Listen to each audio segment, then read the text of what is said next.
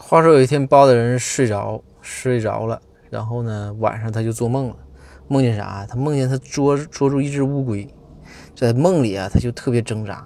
包大人就想，你说这乌龟我吃还是不吃？然后不吃可惜，你说吃吧又于心不忍。于是呢，这包大人就想想了个主意，他呀就架了一口锅，锅里面烧上水，然后在锅上面啊就搭了一个铁板。然后让这个乌龟啊，就就让铁这个乌龟就往上爬。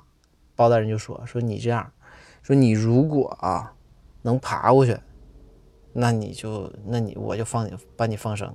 如果说你爬不过去，掉锅里了，那没办法，我就只能吃你了。这个生死有命，富贵在天然后这乌龟一听，这乌龟也懂啊，这乌龟就忍着高温呐。